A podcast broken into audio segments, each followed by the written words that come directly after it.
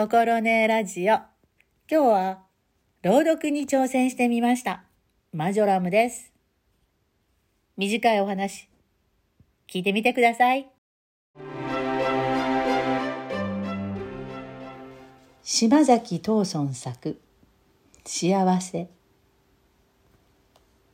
幸せがいろいろな家へ訪ねていきました。誰でも幸せの欲しくない人はありませんから、どこの家を訪ねましても、みんな大喜びで迎えてくれるに違いありません。けれども、それでは人の心がよくわかりません。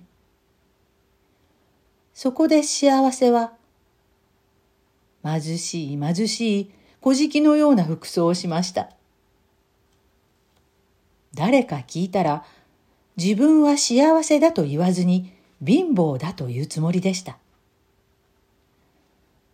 そんな貧しい服装をしていても、それでも自分をよく迎えてくれる人がありましたら、その人のところへ幸せを分けておいてくるつもりでした。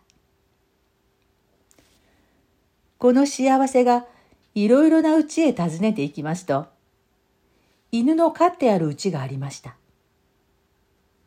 その家の前へ行って幸せが立ちました。そこのうちの人は幸せが来たとは知りませんから、貧しい貧しい小敷のようなものがうちの前にいるのを見て、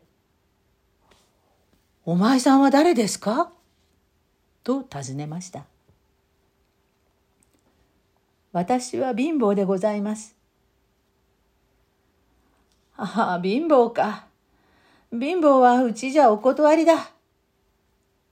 と、そこのうちの人は戸をピシャンと閉めてしまいました。おまけに、そこのうちに飼ってある犬が恐ろしい声で追い立てるように泣きました。幸せは早速ごめんを被りまして、今度は鶏の飼ってあるうちの前へ行って立ちました。そこのうちの人も幸せが来たとは知らなかったと見えて、嫌なものでもうちの前に立っていたように顔をしかめて、お前さんは誰ですか？と尋ねました。私は貧乏でございます。ああ、貧乏か。貧乏はうちじゃたくさんだ。と、そこのうちの人は深いため息をつきました。それから飼ってある鶏に気をつけました。貧しい貧しい小敷のようなものが来て、鶏を盗んでいきはしないかと思ったのでしょう。